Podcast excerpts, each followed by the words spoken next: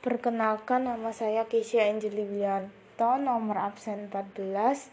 Saya dari SMPK Maria Fatima Jember.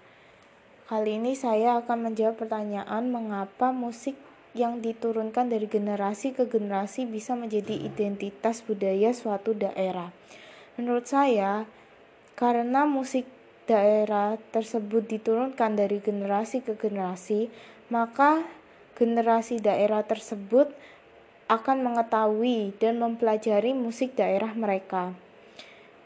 Dan secara tidak langsung mereka juga pastinya memperkenalkan musik daerah mereka ke daerah yang lain.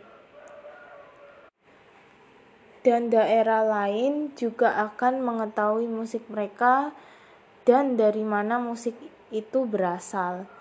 Dan secara tidak langsung musik tersebut menjadi identitas budaya di daerah mereka.